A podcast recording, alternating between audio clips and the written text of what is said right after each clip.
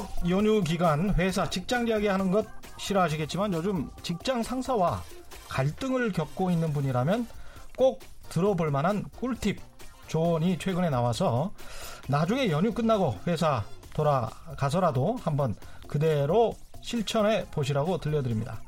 미국 방송 CNN 머니라는 곳이 있는데요. 이곳에서 기사를 9월 3일에 썼습니다. 직장 상사가 당신을 싫어한다. 어떻게 해야 할까? 이게 기사 제목인데요. 첫째, 그런 상황에서는 직장 상사가 당신을 싫어한다고 스스로 회사 내에서 떠들고 다니지 말아라. 남에게 그런 이야기 하지 말아라. 그러면 더 그렇게 된다. 이런 이야기고요. 둘째, 직장 상사와의 관계를 개선시키는데 당신에게 100% 책임이 있는 건 아니지만 최소한 나에게도 한 55, 1% 정도는 책임이 있다는 자세를 가져야 한다. 인간 관계를 개선하기 위한 노력, 공부를 좀 해라. 셋째, 서로 공통 관심사가 있는지 찾아봐라. 넷째, 직장 상사는 안 그래도 회사 문제로 골치가 아프다. 당신이 문제를 하나 더 하지 말고 직장 상사가 골머리를 앓고 있는 회사 문제를 하나쯤 해결할 수 있도록 오히려 도와줘봐라. 이런 것입니다. 그런데 저도 읽다 보니 이런 좀 반대 생각이 드네요. 이 정도로 능력 있다면 차라리 회사를 차리는 게 낫지 않을까요? 안녕하십니까. 진실 탐사 엔터테이너 있는 대로 닦아서 세상을 이롭게 하는 최경령의 경제쇼 출발합니다. 먼저 추석 특집 돌발 경제 퀴즈입니다. 상품이 굉장히 많습니다. 잘 들어보시기 바랍니다. 경제 용어에 대한 퀴즈입니다. 이 용어는 투자 수익을 극대화하기 위해서 채권 주식 등 여러 종목에 분산 투자하는 방법을 일컫는 단어죠. 노벨 경제학상을 받은 미국의 경제학자인 마쿠비츠가 주식 투자에서 위험을 줄이고 투자 수익을 극대화하기 위한 방법으로 제시하면서 처음 사용됐다고 합니다. 가죽 가방, 서류 가방 의 뜻이 이 단어에 들어가 있습니다. 정답을 아시는 분은 짧은 문자 50원, 긴 문자 100원에 정보 이용료가 부과되는 샵 9730번으로 문자 보내주시거나 무료인 콩과 마이케이로 보내주셔도 좋습니다. 정답 보내주신 분들 가운데 10분 추첨해서 선정해서 추석 특집으로 마련한 선물입니다. 20만원 상당의 의류 상품권 보내드리겠습니다.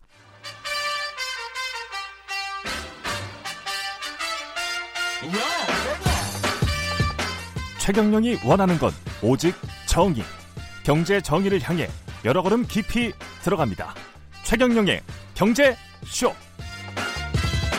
네, 어제부터 보내드리고 있는 최경령의 경제쇼 추석 특집 방송 시간입니다. 오늘 두 번째 시간인데요.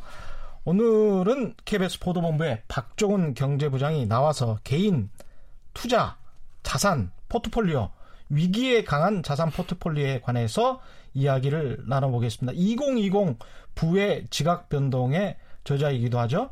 박종훈 KBS 경제부장 나오셨습니다. 안녕하세요. 네, 안녕하세요. 예, 안녕하십니까. 원래 이 최경령의 경제쇼가 아니고 박종훈의 경제쇼였잖아요. 네. 예. 이제 정말 꽤 오래됐네요. 이제 벌써. 예, 한 네. 6개월 정도 6개월, 됐죠. 네. 예. 최경령의 경제쇼로 바뀌어서 지금 이제 팬이 굉장히 많이 는 거는 아시죠? 아니 이거 너무 잘하시는 거 아닙니까? 원래 적당히 하셔야지 이거 네, 너무 심하게 잘하시네요. 네. 경제부장을 이제 잘하고 계시니까 KBS는 네. 서로 윈윈이 됐습니다. KBS 입장에서는 예 어떠십니까? 그 약간 그 주식시장부터 이야기를 시작할까요? 네. 약간 반등은 조금 했는데 2천선을 지금 넘었는데 아직 뭐 좋다 이런 상황은 아닌 것 같습니다. 네. 네. 저번에 제가 두 달 전에 나왔을 때 복습을 잠깐 해보자면요. 네. 이 부의 지각 변동을 알려주는 일곱 가지 시그널 소개를 했었잖아요. 일곱 가지 시그널이 있었습니다. 네. 네. 그 중에서 제가 가장 중요, 중요하게 여겼던 것 중에 하나가 바로 금리 시그널이었는데. 금리였습니다. 네. 그때 장기와 단기 금리 차가 음. 원래는 장기 금리가 더 높아야 되고 단기 금리가 낮아야 되는데 아주 이상하게도 음. 불황이 오거나 침체가 오기 전에 이 장기 금리와 단기 금리가 역전이 돼서 맞습니다. 오히려 단기 금리가 예. 장기보다 높아진 현상이 일어날 수 있다. 그렇죠. 이런 말씀을 드렸는데 그게 시그널이다. 그렇죠. 예. 그 사이에 변화가 생겼지 않습니까? 예. 바로 장기와 단기 금리, 특히 2년물 미국 국채 2년물하고 음. 10년물의 이 금리가 역전되는 현상이 한석주 전에 일어났죠. 예. 2년물도 역전이 됐고 3개월물도 역전이 됐고. 네, 그건 이제 예. 상반기에 일어났었고요. 근데 보통 가장 중요한 그 바로 금리 음. 역전의 시그널을 보통 2년물하고 10년물을 두는 사람들이 정말 많거든요. 그렇죠. 자, 그런데 여기서 주의해야 될 점이 뭐냐면 음. 그리고 나서 바로 경기 침체가 왔느냐. 음. 지금까지 역대 경기 침체와 장단기 금리 역전을 보면요. 음. 시차가 있었습니다. 예. 6개월에서 무려 30개월. 예, 이렇게 그때 좀 그 이야기 하셨었죠. 네, 그때도 예. 그 얘기를 했죠. 예. 그래서 장단기 금리 차가 역전됐다고 해서 바로, 바로. 경기 침체가 왔던 건 아니거든요. 여기서 말하는 경기 침체라는 것은 마이너스 성장률을 의미하시는 거죠? 네, 그런데 예. 이제 미국 같은 경우는 예. 단순히 마이너스 성장률뿐만 아니라 음. 미 경제 조사국이라는 곳, MBER이라는 곳에서 그렇죠. 뭐 여기서 한참 이 선언을 합니다. 우리나라는 그냥 단순하게 마이너스 성장률 2분기만 하면 두 번두 분기 연속으로 마이너스 성장률을 보이면 그걸 경기 침체라 그러는데 근데 그게 네. 일어나기가 굉장히 좀 쉽지가 않죠. 아, 굉장히 예. 드문 일이죠. 예. 근데 너무나도 이상할 정도로 예. 이 장단 기 금리차가 역전됐을 때, 음. 어, 그 뒤에 한 6개월에 30일 뒤에, 음. 어, 경기 침체가 왔던 적이 굉장히 많기 때문에, 음. 이걸 굉장히 중요한 시그널로 말씀을 드렸었잖아요. 그러니까 이 경, 마이너스 성장률이 아니라도 경기가 이제 나빠지는 하강 국면이 굉장히 오래 갈 것 같다라고 네. 하면 지금 말씀하시는 경기 침체 정도로 이- 이해를 하고 이야기를 풀어가는 게 맞겠습니다. 네. 예. 그런데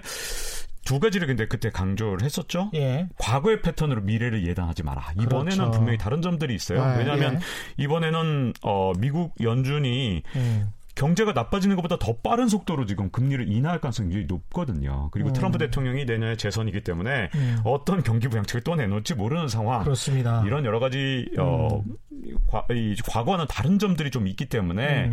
또 나름대로 굉장히 주의를 해서 이번 어, 경기 침체 시그널을 봐야 되는데 무조건 음. 과거에 왔기 때문에 이번에도 온다 이렇게 보긴 좀 어려워요. 그리고 음. 또 음. 과거와 똑같다 하더라도 예. 재밌는 사실은요 항상 주가가 더 올랐습니다. 아. 역전된 다음에 무려 8개월에서 9개월 동안 평균적으로 올랐어요. 그러니까 6개월에서 한 아까 말씀하시기에 30개월 후에 네, 경기, 경기 침체가, 침체가. 온다고 네. 하더라도 네. 주식 시장은 바로 그렇게 반응하지 않고 상당 네. 기간 올랐었다. 보통 평균적으로 예. 8개월인데 음. 6개월에서 한 18개월 정도 주가가 올랐고 음. 10% 정도 올랐다. 이런 음. 과거 이 지표가 있거든요. 근데 과거와 또 꼭 같은 것은 아니다. 지금 현재가 아, 지금은 미중 무역 전쟁에 뭐 헛갈리는 온갖, 상황입니다. 예, 예. 여러 가지 변수들이 굉장히 많거든요. 그러니까 그렇죠. 과거에는 미중 무역 전쟁이 없었으니까. 네, 예. 그 포트폴리오 만들어서 재테크 한다 음. 이런 게 지금 굉장히 어려워진 게 그렇습니다. 야, 이거 뭐 과거 패턴을 따르자니 그것도 굉장히 어렵고 그렇죠. 새로운 변수들을 다 고려하자니 어. 이것도 지금 한두 변수가 아니기 때문에 굉장히 어렵다 이런 생각이 좀 들죠. 그러다가 미중 무역 전쟁이 갑자기 잘 해결이 되기라도 한다면 네. 그래서 자유무역의 분위기가 다시 되살아나기라도 한다면 또 반도체 가격이 갑자기 또 그 사이클을 만나서 좀 올라가기라도 한다면 수출이 잘 되기라도 한다면 이런 가정과 전제 하에서는 또 굉장히 파저티브하게 긍정적으로 볼 수 있는 거 아닙니까? 그렇죠. 아닙니까? 과거처럼 과거 음. 일곱 번 전부 다 겨- 장단기 금리차가 역전됐을 때마다 경기 예. 침체가 왔다. 그렇죠. 그렇기 때문에 이번에도 올 거다라고 생각해서 무조건 어, 예를 들어서 안전자산으로만 음. 옮겨놓는다든가 음. 전부 다 현금으로 갖고 있다든가 음. 이건 뜻밖의 호황이 왔을 때 대비가 안 되거든요. 그렇죠. 네. 이 확실히 경제 뭐 미래라는 것은 언제나 불확실하니까요. 네. 근데 이제 현상을 제대로 현실을 어떻게 진단할 것인가 그게 가장 중요할 것 같은데 이렇게 불확실한 현실 상황에서 요럴 때 강한 어떤 자산 포트폴리오 이런 이야기부터 시작해 보죠. 네. 제가 이 좀 구성한 음. 방탄 포트폴리오 이걸 좀 방탄. 이렇게 야, 이거 한번 좋습니다. 붙여봤습니다. 제가 한번. BTS 네. 방탄 포트폴리오. 네. 예. 근데 이걸 제가 혼자 만들었다 그러면 아무도 안 믿으실 것 같아서 예, 예. 아주 유명한 이 레이 달리오라는 헤지. 펀드, 예, 예. 레이 달리오 예. 헤지 펀드의 제왕이라는 별명을 가진 예.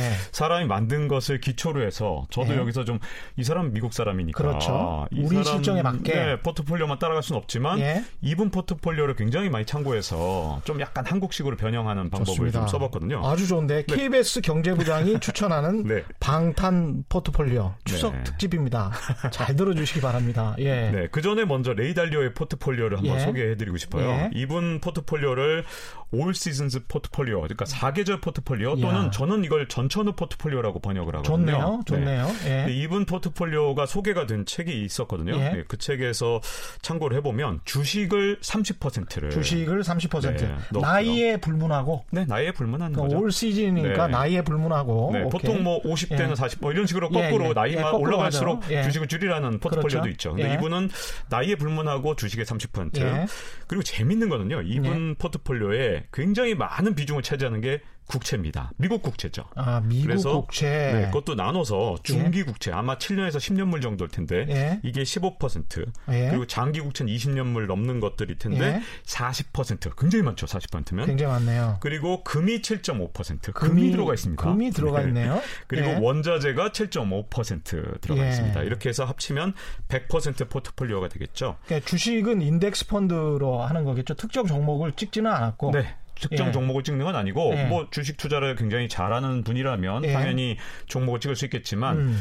대부분의 이 개인 투자자는 사실은 인덱스 펀드의 수익률을 넘어서기 어렵기 때문에 예. 아마도 인덱스 펀드 쪽을 좀 택하는 음. 쪽이 낫지 않을까 하는 생각이 좀 들긴 해요. 어떻게 보면 굉장히 방어적인 전략입니다. 네. 주식 30%, 국채가 합해서 한 55% 되고 금이 7.5%, 원자재가 7.5%. 뭐 네. 이렇게 되겠습니다. 네. 절대 망하지는 않겠지만 크게 일을 크게 뭐 딸 것 같지도 않습니다. 크게 어. 얻을 것 같지도. 제가 보기엔. 예, 예. 그런데 의외로 어, 생각 외로 예. 상승장에선 상승을 했고 아? 그런 다음에 방어 경기 방어적인 측면에서도 충분히 방어가 됐기 때문에 예. 꽤 괜찮은 성과를 만약에 이렇게 해서 이제 대입을 과거에 한 30년 동안을 대입을 예. 한다 그러면 예. 그렇게 나쁘지 않은 성과를 냈더라고요. 물론 그렇군요. 이제 대세 상승을 맞이했던 최근에 미국 주가가 너무 많이 최근에 그렇죠. 올랐지 않습니까? 예. 좀 상상을 10년 초월할 장기 정도로. 호황. 네. 예. 아주 최근에만 대입을 하면 약간 수익률이 떨어지는 건 뭐 사실이죠. 예. 대신 위기에 좀 강한 편이 아닐까 이런 생각이 좀 듭니다. 그러네요. 네. 방탄 포트폴리오니까 일단 방어적 이고 방패 그리고 요즘 상황이랑 맞는 것 같습니다. KBS 경제부장 박종훈 경제부장이 추천하는 방탄 포트폴리오 이제 들어갑니다. 네. 예, 방탄 포트폴리오 예, 설명해 주십시오. 네, 가장 먼저 저는요, 어, 현금을 보유를 늘려야 된다. 지금 현재 현금. 예, 경제가 불안하니까 현금 보유를 늘려야 된다. 예. 이렇게만 얘기하시는 분들이 있는데 예, 이건 좀 어, 문제가 있다고 생각해요. 왜냐하면 음. 우리가 갖고 있는 자산을 잘 보면 음, 다 원화 표시 자산이거든요. 그렇습니다. 네, 부동산을 예. 갖고 있건 예. 아니면 예, 예금을 뭐 예- 저축을 해놨던 예, 뭐 예를 들어 주식 투자를 했든 전부 다 따지고 보면 원화 표시거든요. 예, 그런데 어, 우리보다 먼저 이 저성장 국면에 진입했던 일본 같은 경우는 예, 해외 투자를 굉장히 많이 해요. 예, 그리고 달러 표시 뭐 음. 자산이라든가 아니면 개도국 자산도 굉장히 많이 갖고 있고요. 음. 실제로 그러면 이게 국가적으로는 어떠냐? 이게 정의로운가? 과연 달러를 갖고 있는 게 저는 이것도 굉장히 중요하다고 생각하거든요. 중요합니다. 네. 사실 제가 달러 투자와 관련해서 굉장히 좀 부정적으로 네. 말씀을 한두 번 드렸던 이유도 네. 사실은 우리가 IMF 외환위기 때 달러가 그렇게 부족해가지고 굉장히 어려움을 겪었었고 그런데 특히 이렇게 이제 경제가 좀 안 좋은 상황에서 특히 일부 어떤 정파적인 매체들이 일부러 달러 사세요라고 하는 것처럼 보이는 경우가 있단 말이죠. 네. 그러면서 이제 경제 심리를 더 악화시키고 그러면서 한국 경제를 아예 망하게 하려고 하는 거 아닌가 그런 의심이 드는 논조도 있기 때문에 달러 투자에 관해서 제가 상당히 좀 저했던 측면들이 좀 있습니다. 예. 같은 관점이지만 좀 다른 점은요. 예. 저는 예. 사실 2017년, 18년에 음. 많은 분들한테 달러 투자를 권했고요. 제가 예. 2016년에 썼던 책에서도 예. 달러 투자를 그 책에서 권해놨습니다. 예. 저는 달러 투자가 어떤 때 굉장히 정의롭냐 하면 예. 우리 예를 들어서 달, 어, 달러에 대한 원화 환율이 굉장히 낮았을 때 예. 달러를 개인들이 보유하는 건 음. 굉장히 우리 경제의 건전성을 위해서 좋거든요. 음. 왜냐하면 그리고 나서 보통 그 사람들이 언제 팔 거냐? 예. 당연히 원달러 환율이 높아졌을 때 팔거 그렇죠. 아니에요. 예. 그런 투자야말로 음. 어떻게 보면 우리가 건전한 경제를 유지하기 음. 위해서는 일종의 재정 거래를 해줘야 되기 때문에 개인들이. 예. 그걸 뭐 중앙은행만 할 수 있는 건 아니거든요. 음. 그렇기 때문에 17년, 18년에 저는 어, 개인들의 포트폴리오를 위해서도 그렇고 음. 또 어, 우리나라의 국가 경제를 위해서도 음. 어, 달러 투자를 좀 할 필요 있다. 특히 예. 달러를 예금 형식으로 드는 것 이게 굉장히 예. 안전하고 좋았는데 저는 17년 18년에 이제 음, 달러에 대한 원화 환율이 1,050원까지 내려가지 않았습니까? 예. 근데 이제 한 1,100원 이하 정도면 저는 달러 예금을 들으시라. 음. 그게 여러 가지로 개인한테도 유리하고 나은 점이 있다라고 했는데 그 이유가 뭐냐면요. 그때 우리 원화 예금 보통 저, 우리가 은행에 갔을 때 음. 금리가 한 2.4% 2.5% 정도밖에 안 됐습니다. 연리로. 예. 그런데 그때 저는 제가 직접 달러 예금을 해봤는데 2018년에 예.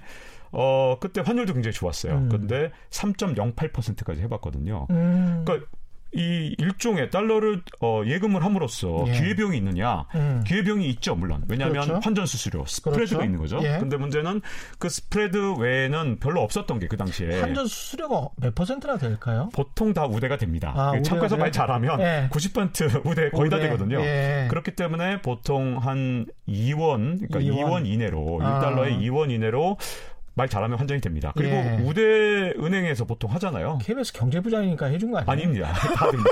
그 홈페이지에 가보면 이 어플 보면 아, 어플의 예. 90% 예. 우대는 거의 다 됩니다. 아. 그렇기 때문에 예. 그건 뭐 누구나 받을 수 있는 예. 부분들이 있거든요. 그래서 그 부분 빼놓고는 금리가 더 높았기 때문에 음. 사실은 2017년, 18년에 굉장히 유리했고요. 음. 다만 추경 매수하는 거 예를 들어 지금 막 어, 1200원 넘었을 때 막 사셨던 분이 있다면 예, 예. 지금 1200원 이하로 떨어졌기 때문에 후회가 좀 있으실 거예요. 예. 그래서 제가 이 17년, 18년에 권했던 방식은 뭐냐면 음. 환율의 3년 평균, 3년 평균보다 낮으면 사시고 예. 그다음 높으면 사지 마세요라는 얘기를 했거든요. 예. 그때 18년의 평균이 얼마였냐면 음. 1달러에 1,120원이었습니다. 1120원. 그런데 또 여기에 재밌는 상품들이 있어요. 예. 뭐냐면 은행에 가면 실제로 예. 이런 상품인데 어, 환율이 1,120원으로 미리 설정을 하는 겁니다. 음. 그 이하가 되면 음. 어, 최저는 100달러 정도 되는 것 같아요. 예. 뭐 은행마다 좀 다르겠지만 제가 거래했던 은행은 최저 100달러를 1,120원 이하가 되면 음. 자동으로 정기예금을 들도록 설정을 해놓을 수 있습니다. 미리 설정을 해놓는다. 네, 그렇죠. 근데 이걸 매일 사게 설정할 수도 있고요. 음. 매주 사게 할 수도 있고 음. 한 달에 한 번 할 수도 있어요. 본인의 네. 자산 의 유무에 따라서. 그렇죠. 예. 대신 이제 미니멈은 음. 이제 최소한 100달러를 100달러를 어뭐 예금을 하든지 정기예금을 하든지 말든지 해야 되죠. 100달러면은 뭐 지금 한 12만 원 정도 수준 그렇죠. 됩니다. 예. 그러니까 자신의 이 재정 형편에 맞춰서 충분히 설정을 해줄 수 있고요. 음. 더 재밌는 건 환율이 뭐 예를 들어서 1,120원을 설정한 다음에 1,080원 이하로 내- 내려가면 두 배로 또는 세 배로 정기예금을 들어라 이렇게 또 설정이 가능해요. 좋네. 네. 편하, 편하네요, 일단. 편하죠. 예. 근데 이 상품에 또 약점이 있습니다. 예. 어, 어떻게 약점이 없는 상품이 있겠어요? 그 약점 뭡니까? 환전 수수료가 높아요. 아, 이건 또 이건, 완전. 네. 그러니까 본인이 계속 보고 있는 수밖에 없구만요. 1120원이다. 네. 1150원이다. 이종우 이카노미스트는 이제 보통 기준점을 1150원 정도로 잡더라고요. 네, 예. 이제는 아마 제가 3년 평균을 하면 1100, 한 4, 50원 될것 예, 같습니다. 예. 저는 2018년 기준으로 말씀드렸 기 때문에 예. 그 이하로 이렇게 설정을 해놓고 만약에 1150원으로 내려간다. 음. 그럼 설정할 수 있는데 그렇게 아주 높은 건 아닌데 다만 어, 예를 들어 창구에서 아까 말씀드렸다시피 아니면 어플리케이션으로 90% 우대까지 받을 수 있다고 말씀드렸잖아요. 그렇죠. 예. 그런데 어, 이렇게 설정하는 건 한 60% 우대밖에 안 돼요. 아, 대신 전신한 전신환으로. 네, 전신한 어. 어, 환율이기 때문에 적용이 예. 되기 때문에 음. 스프레드 자체는 좀 낮은데 음. 아, 이걸 좀 어려워서 예. 좀 이해 못하신 분도 있을 텐데 전신환이면 네. 일반적으로 이제 수수료를 예. 덜 먹기 때문에 그렇죠. 예, 그. 자체가 약간 예. 스프레드가 좀 작습니다. 예. 이거 좀 어렵지만 예. 이거는 은행 창구 가서 좀 물어보시면 되고요. 이 방송에서 좀 자세히 말씀드리고 예. 싶지만 해야 될 말씀이 예. 많기 때문에 예. 해드려야 될 말씀이 맞습니다. 많기 때문에 예. 넘어가자면 이렇게 어 일단 스프레드가 약간 크긴 하지만 환전 수수료가 많긴 하지만 음. 대신 내가 고민하지 않고 음. 매주 매일 매달 이렇게 불입이 되기 때문에 굉장히 어떻게 보면 음 편안하게 또 그-. 예, 그리고 자- 이게 사람이라는 게 말이죠. 음. 환율이 막 올라가면 환전하고 싶고 그럴- 환율이 막 떨어지면 있던 달러도 팔고 싶은데 그러네요. 그런 어떤 인간의 어떤 심리적 어, 공포감 요인. 이런 예. 심리적 요인을 배제할 수 있다는 점에서 좋은 점이죠. 아주 좋네. 네. 그런 점에서 이런 식의 달러 예금을 한번 해보는 것도 낫다. 지금 박정훈의 KBS 경제부장 박정훈의 BT 방탄 포트폴리오에 네. 관해서 이야기를 했는데 하고 있는데 달러 예금 일단 추천을 하셨고요. 이게 몇 퍼센트나 그러면 이게 좀뭐 예. 사람마다 좀 저는 퍼센트를 정하는 건 좀 의미가 없는 의미가 것 같고요. 예. 어, 이제 연이어서 말씀드릴 걸 다 말씀드린 다음에 나중에 비율은 좀 예, 비율은 나중에 어, 이 대략적 비율만 한번 말씀드리고 예. 싶습니다. 저는 오케이. 이렇게 레이 예. 달리오 같은 대가가 아니기 때문에 예.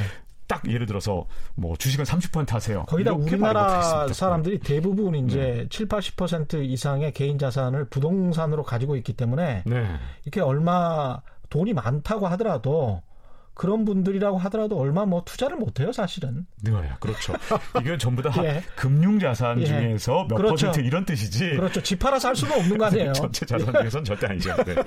아마 대부분 예. 뭐 저도 그렇고 예. 뭐 대부분 우리나라 사람들 그렇습니다. 예. 금융 자산보다는 사실은 뭐 실물 자산이 좀 더 많은 편이죠. 그렇죠. 네. 부동산이. 훨씬 네. 많기 때문에 보통은 개인 자산의 뭐 한 20% 30% 정도 네. 중상층 이상이라고 하더라도 그 정도밖에 안 가지고 있을 것 같습니다. 평균적으로 20에서 30 마- 예. 그렇죠. 맞습니다. 예, 자산 조사를 보면. 예. 네. 그다음에 이제 달러 예금 이야기하셨고 또 추천하실 만한 게 생각 천.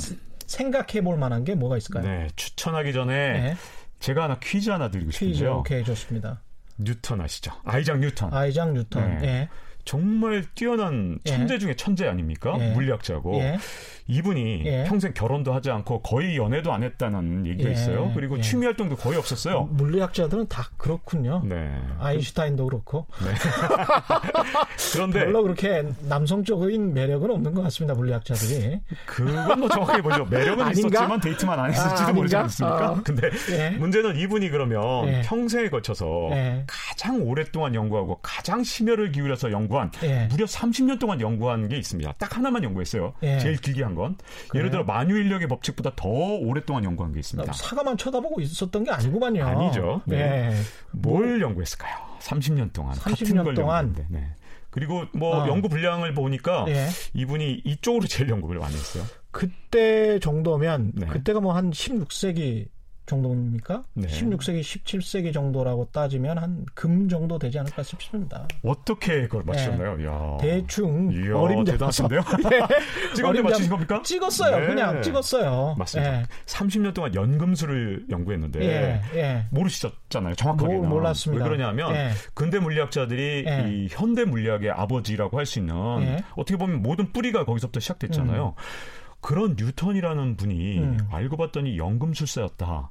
연금술을 연구했다는 게 너무 부끄러운 거예요. 그래서 부끄럽다기보다는 연금술은 사실은 2000년 정도 연구를 해왔어요. 네, 사람들이. 그렇죠. 그래서 연금술사라는 게 이제 마술사, 주술사하고 거의 비슷하고 그게 근대 과학의 시초라고 할 수 있는 물리학과 화학의 기초가 된, 됩니다. 그래서 이제 16세기, 17세기 정도면 금에 관해서 고민을 했겠죠. 네, 예. 그렇죠. 그래서 진짜로 금을 만드는 연구를 30년 동안 했는데, 야, 금을 만들 수 없을까?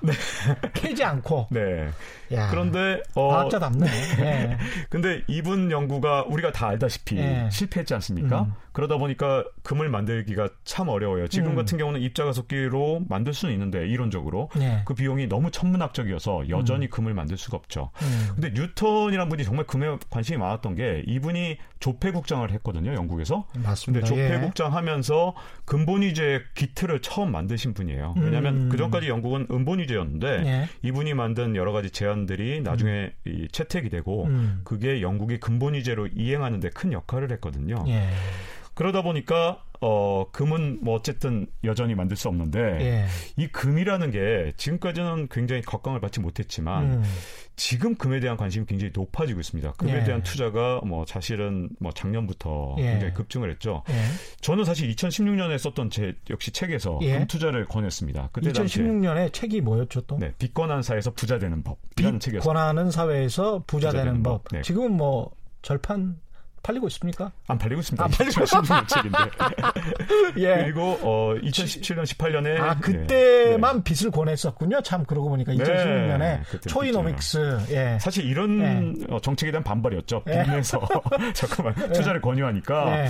어, 그 투자가 나중에 우리 경제에 얼마나 큰 부담을 줄 위험하다. 것인가 예. 이 내용이었는데 해안이 있었네요. 네, 그런데. 네, 그, 그런 건 아니고 그때 당시에 네. 근데 어쨌든 금 투자를 권했던 가장 큰 이유 중에 하나가 17년 18년에 금값이 계속 떨어지긴 하겠지만 음. 그때 금을 좀 살 필요가 있겠더라고요. 이론적으로. 예. 왜냐하면 이론적으로. 저는 금값이 오를 거라고 생각하는 것보다는 예. 금의 어, 어떤 그 위험에 분산 차원. 음. 분산 차원에서 필요하다고 생각을 했거든요. 예.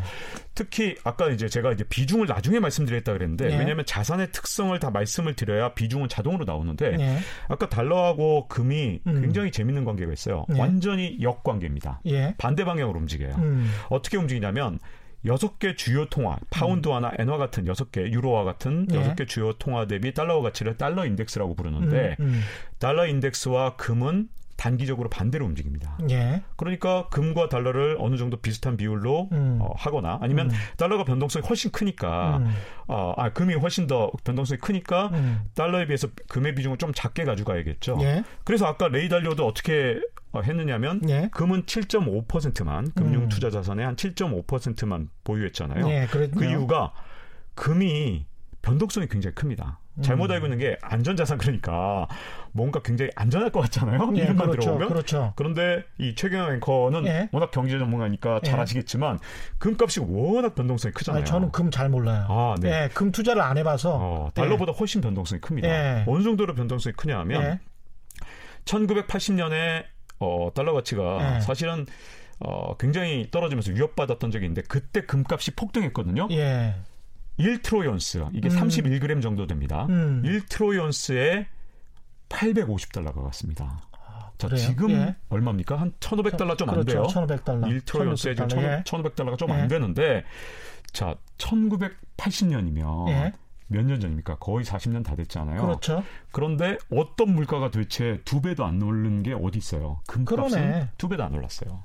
아니 제가 생각해 보니까 네. 2010년도 경에도 금이 뭐 천불을 넘네, 천 달러를 넘네 안 넘네 그랬었던 것 같아요. 그렇죠. 예.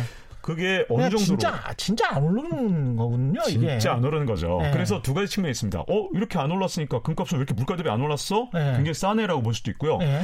어 금이라는 건 정말 안 오르는 거구나. 사뒀다가 잘못하면 쪽박 찰 수도 있는 거 아니에요? 그렇죠. 어, 왜냐하면 금, 예. 금이라는 게 가장 나쁜 점이 뭐냐면 아까 달러 같은 경우는 예. 기회비용이 없다고 말씀드렸잖아요. 환전 수수료 왜? 왜냐하면 이거 수수료 엄청 높지 않습니까? 아? 수수료는 제가 나중에 말씀드릴 예, 텐데 이- 예. 이, 끝날 때쯤 말씀드릴 텐데 예.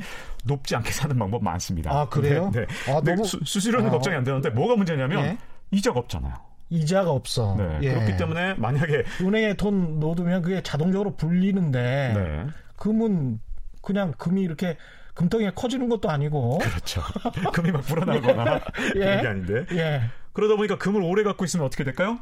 손해를 보겠죠. 근데 심지어 그러네. 1980년에 비해서 음. 지금 두 배도 안 된다 제대로. 그렇죠. 야. 그동안에 아파트 가격 오른 것보다 훨씬 그렇죠. 말도 안 때문에. 됩니다. 네. 예. 그렇기 때문에 안전 자산이라는 게 어떤 문제가 있냐면 또 예. 이 1980년에 그렇게 어쨌든 850달러나 됐다가 이게 네. 갑자기 200달러 초반으로 떨어졌어요. 음. 그럼 4분의 1 토박이 났잖아요. 네. 또 이게 안전자산도 아니에요. 어. 그런데도 이번에는 제가 금을 좀 보유할 필요가 있다라고 책에 2016년 말에 예. 나온 책에서 썼던 이유는 금의 여러 가지 특성이 지금 이 상황에서는 음. 한시적으로 아주 음. 잠깐 동안은 갖고 있는 게 보험적인 측면. 이게 투자를 해서 돈을 벌겠다는 게 아니라 음. 우리가 상상하지 못한 여러 가지 부의 지각 변동 같은 게 나타났을 때 예. 우리가 자산을 지킬 가능성이 있다면 이쪽이거든요. 뭐냐면 음. 그런 위기가 올 확률은 제가 보기엔 10%도 안 되는데 그 10% 확률로 굉장히 파국적인 결말이 나타났을 때 음. 만약에 90%의 자산을 잃을 수 있다. 예. 이런 위기 상황이 올 확률이 굉장히 작지만 예. 올수 있을 때 그때 금이 최후의 보루가 될 수 있기 때문에 최후의 네, 안전 자산이다. 보험 측면에서 지금 필요한 측면이 지금도 거죠. 그때 이제 2016년 말에 이런 글을 쓰셨다고 했는데 네. 지금도 마찬가지입니까? 저는 지금도 마찬가지라고 보는데요. 예. 다만 음. 지금 단기적으로 금값이 너무 많이 올랐습니다. 음. 만약에 어 지난해 아마 초쯤에 아마 예. 금을 샀다면 지금 지금 금값이 심- 심지어 최근에 며칠 동안 떨어졌는데도 불구하고 예. 이 떨어진 가격도 35% 이상 한 40% 정도 예. 올랐을 겁니다. 왜냐하면 예. 원화로 다시 환산을 해야 되니까 음. 어 그때 자- 지난해 같은 경우는 한 1,100달러대였는데 예. 지금 1,500달러 가까이 됐고 예. 환율도 지금 뭐 1,120원 정도에서 음. 1,200원 가까이 됐기 때문에 굉장히 많이 올랐어요. 제, 저, 제가 항상 이 투자 상품이나 이런 거를 볼때 네. 의심하는 측면, 이거 잘 들어보시기 바랍니다. 제 나름대로의 기준인데, 홈쇼핑이나 텔레비전에서, TV에서 뭐 나타나잖아요? 그러면 저는 안 사요. 그 홈쇼핑에서 요새 골드바 선전하더라고. 그 저는 그러면 끝, 끝물이다 이건 끝물이다. 그러니까 무슨 뭐 콘도 옛날에 무슨 뭐 콘도랄지 무슨 호텔을 제주도에 짓는데 뭐 그거 투자하는 상품이랄지 이런 게 또 2015, 16년도에 홈쇼핑에 등장을 하거든요.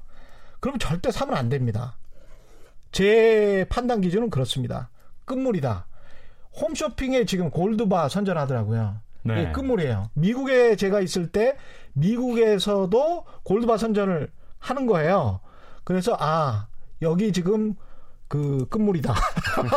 자, 끝물의 기준은 언론에서 얼마나 많은 사람들에게 노출될 정도로 이 상품이 이게 선전이 되느냐.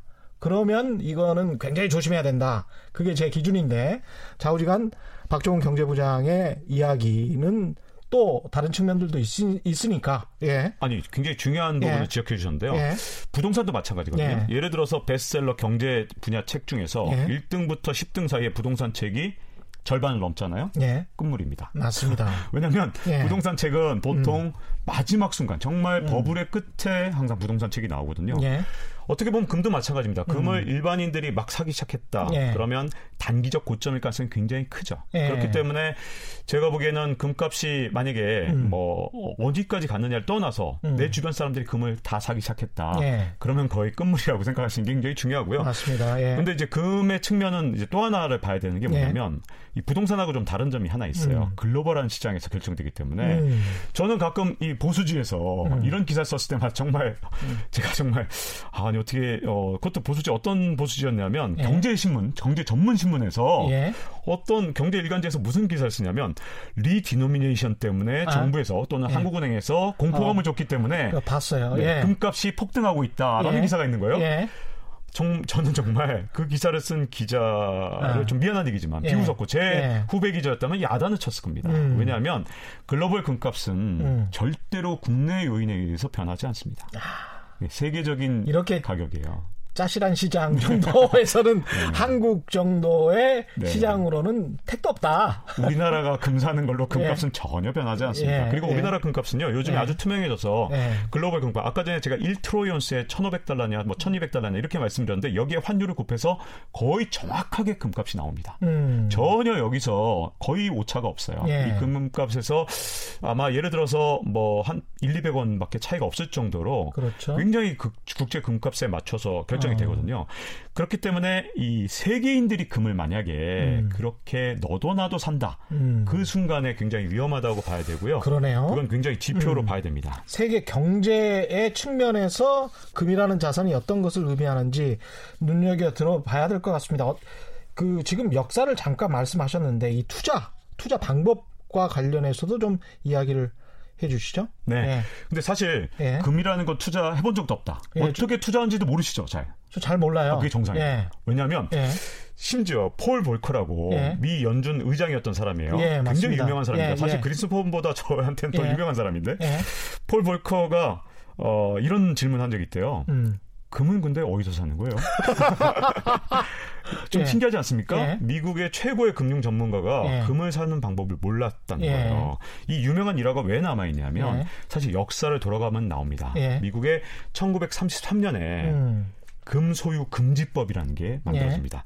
일반인들은 개인은 누구도 금을 소유할 수 없다. 음. 이 100달러, 예. 겨우 100달러요. 예. 100달러 이상의 금을 소유하면 음. 10년 이하의 징역에 처한다. 아, 이 근본이 제도였으니까 그런가요? 아, 근본위 제도 뭐 그걸 위해서 만들었다고 한건 아닌데 예. 그때 당시에 이제 디플레이션이 오니까 아. 여러 가지 문제 때문에 사실 만들었습니다. 음. 근데 사실 그것 때문에 근본이랑 또 연관이 있는데 예. 자, 이 설명을 드리면 예. 1933년에 루즈벨트가 그런 법을 만들었어요. 그래서 무조건 20달러에 예. 1트로이언스에 그 당시에 20달러였는데 예. 강제로 매입을 한 겁니다. 어. 너 만약에 연방준비제도 이- 은행에 연방준, 연방준비제도 이사회 그 예. 연방준비은행에 금을 20달러에 팔지 않으면 음. 너 감옥에 가두겠다. 와. 어마어마하죠. 그것도 겨우 100달러 이상의 금을 갖고 있다면 그게. 들키면 넌 끝장이다.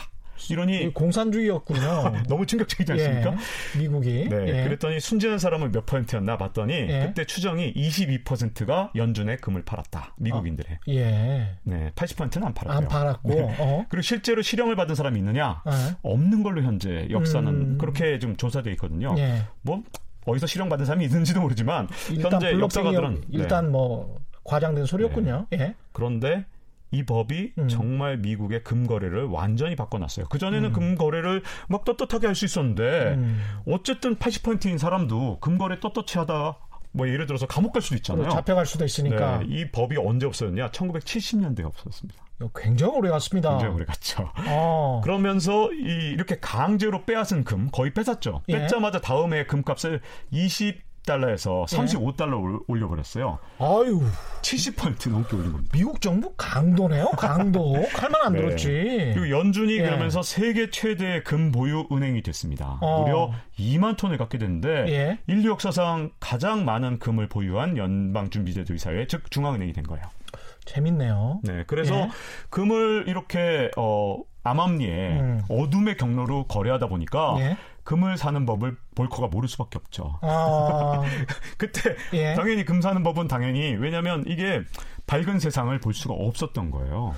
제- 제가 가지고 있는 금에 관한 그 관념도 저는 이제 주로 그 나쁜 돈 많은 사람들 쫓아다니던 직업을 가졌었기 때문에 금이나 미술품 같은 경우에 사재기를 해놓고 이게 떨어지든 말든지 증여나 상속을 위해서 이게 일단 실물이니까 그리고 아주 작은 부피로 그건 넘겨줄 수 있잖아요. 그냥 미술품 하나 3억짜리, 5억짜리 사놓고 넘겨주고 잘 보관해놔라 집에다가 그리고 이 자손이나 손자 손녀가 나중에 팔고 뭐 이런 식의 거래들 이 부유층에 횡행하다 보니까 좀 부정적인 이미지가 있긴 있죠. 네, 그렇죠. 예. 실물 금을 사시는 분들은 예. 사실 저도 좀 이해가 안 가는 게 음.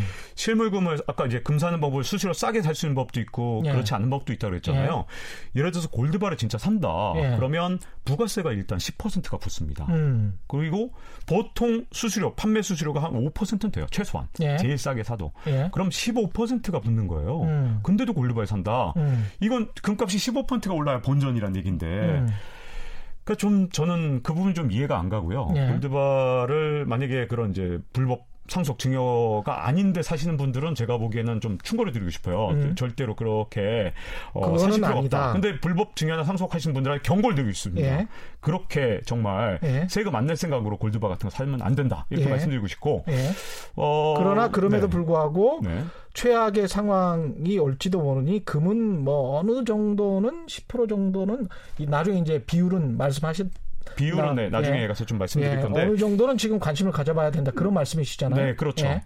예. 지금 그러다 보니까 이제 금에 대해서 역사를 조금만 더 음. 간략하게 정리를 하면 이 2만 톤이 넘는 금을 가지고 음. 미국이 근본 위제에 통해서 달러를 갖다가 일종의 태환 환율이라 그러잖아요. 예, 아니, 예. 태환 어, 화폐인데 이게 예. 뭐냐면 금으로 바꿀 수 있는 달러 이렇게 음. 만들었기 때문에 여기서 용어 말씀드리면 좀 예. 싫어하시겠지만 예. 브레튼 우주 체제를 만들 수 있었던 우주 체제. 겁니다. 예. 그 바로 이렇게 예. 빼앗은 금으로 예, 예. 바로 이 미국이 지금 현재 기축통화 달러화를 만드는데 기초가 됐던 거고요. 약탈 경제, 약탈 경제. 네, 예. 정말 놀랍죠. 예. 미국 경제 알고 보면요. 예.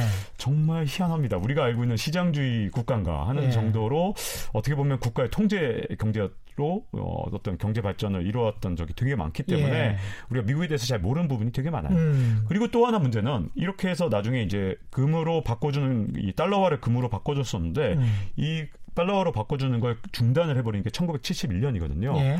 그러고 난 다음에 금값이 1온스에 35달러에서 850 달러까지 오르는데 예. 9년 만에 올랐습니다. 음. 근데 그 과정에서 계속 그런 거예요. 예를 들어서 금본위제는 음. 야만의 시대의 유물이다. 케인즈가 한 말이죠. 예. 그리고 계속해서 뭔가 금을 거래하면 굉장히 음. 야만적이거나 불법이거나 이렇게 만들어왔기 때문에 금 거래는 계속해서 지금 언더그라운드 땅 밑으로 계속 예. 내려왔던 거죠. 자 이런 상태에서 왔는데 그러면 음. 이제 금이라는 게 지금 어떻게 될 거냐 예. 앞으로 미래 예. 사실 금값이 저는 오른다 떨어진다 음. 절대 얘기할 수가 없습니다 왜냐하면 금이라는 게 너무 많은 요소로 결정되기 때문에 예. 저도 몰라요 솔직하게 음, 말씀드리겠습니다 그렇죠. 그런데 다만 공급 측면에서 미래를 누가 알겠습니까? 미래는. 하지만 아, 예, 저는 아무도 보험. 측면이라고 말씀드렸잖아요. 자 그런데 이제 공급 측면에서 다행인지 음. 뭐 금한텐 금한텐 다행인지 자 이렇게 금값이 최근에 엄청 올랐잖아요 올해 음, 예. 그러면 보통 재화는 이렇게 음. 값이 오르면 공급량이 늘어나겠죠 예. 금은 잘 못 늘어납니다 그렇죠. 왜 못 늘어나냐면 예. 금광이라는 걸 탐사를 해야 돼요. 한정된 금광. 예. 그렇죠. 예. 근데 탐사를 하고 거기서 금을 캐내는데 시차가 보통 5년 정도 걸린다고 하거든요. 예. 바로바로 금 공급량이 늘어나지 않습니다. 음. 그래서 올해 뭐 전망하는 기관마다 다른데 1%밖에 안 늘어날 것이라고 얘기하는 그런 기관도 있고요. 예. 최대치가 한 4% 늘어난다고 하는데 음. 금값은 사실 뭐, 뭐 달러화로 쳐도 한 25% 이상 올랐는데도 불구하고 음. 금의 공급량은 사실 많이 못 늘어나거든요. 이제부터 음. 탐사를 시작한다 하더라도 그러네요. 금광을 새로 발견해서 금 공급량이 크게 늘어나는데 좀 음. 시차가 있죠. 탐사하고 발굴하기까지의 시차. 네, 그렇죠. 예. 그 다음에 이제 음. 뭐 수요 측면인데 음. 수요 측면에서는 중앙은행 이 각국의 중앙은행이 2008년까지는 서로 금을 못 팔아서 안달이었습니다. 이것도 아, 주 재밌는 역사인데 예, 예. 이 유럽 연합에서 음. 이 유럽은행 유럽 연합이 서로 조약을 맺었어요. 예. 너금 팔지 마. 예. 이런 조약을 맺었어요. 왜냐하면 예. 이 달러가 완전히 기축 통화가 돼버리고 음. 달러화에 대한 어떤 신뢰가 높아지니까 이젠 중앙은행들이 금을 보유할 필요가 없잖아요. 금 가지고 있어 뭐해? 네. 뭐 이렇게 된 거군요. 금값이 계속 떨어지니까 예. 서로 금 팔려 그러니까 아. 금값이 막 흔들리잖아요. 음. 금을 못 팔게 조약을 했습니다. 그게 음. 올해 가을에 끝나요. 음. 그러니까 그 조약을 오랫동안 계속 유지해왔거든요. 예. 그래서 2008년까지는 사실은 음. 중앙은행들이 끊임없이 금을 팔았습니다. 중앙은행은 중앙은행끼리 금을 사고 팔고 하는 겁니다. 뭐 시장에 팔기도 시장에 하고요. 팔기도 네, 하고. 네. 예. 그리고 또 뭐 중앙은행 끼리도 사고 예. 팝니다. 그리고 더 재밌는 건 물량이 많이 나올 수가 있겠네요. 네, 아주 많이 나와요. 예. 나왔다면 몇백 톤씩 나옵니다. 예. 네, 근데 이 보통 중앙 이 유럽 연합에서 한 400톤 정도로 제한을 음. 했었거든요. 그게 올 가을에 풀린다고요? 네, 올 가을에 풀립니다. 이제 예. 마음대로 팔 수 있어요. 근데 어, 이게 풀린다고 금값이 떨어질 거냐? 예. 중앙은행들이 2008년과 2009년에 완전히 태도가 바뀌는데 음. 2008년까지는 음. 금값이 계속 떨어지니까 금을 예. 서로 팔았어요. 예. 근데 2008년에 무슨 일이 있었죠? 글로벌 금융위기. 어. 그러니까 달러에 대한 신뢰도가 크게 떨어진 거예요. 어. 그러니까 너도 나도 이제 어떻게 보면 금을 사기 시작한 거죠. 그러네요. 중앙은행들이 2009년부터 금을 사기 시작했습니다. 그때는 막 달러를 찍어냈으니까. 네.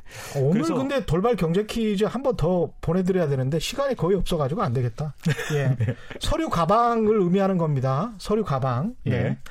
그렇군요. 네. 그래서 그렇기 때문에 네. 약간 네. 어떻게 보면 이제 단기적으로는 지금 현재 금의 최대 악재는 뭐냐면 음. 금값이 너무 단기적으로 많이 올랐기 때문에 음. 지난해 뭐 예를 들어서 원화 기준으로 했을 때는 한35% 이렇게 올랐기 때문에 이분들이 얼마나 금을 팔고 싶겠어요. 예. 이미 이제 빨리 차익을 실현해야 되죠. 예.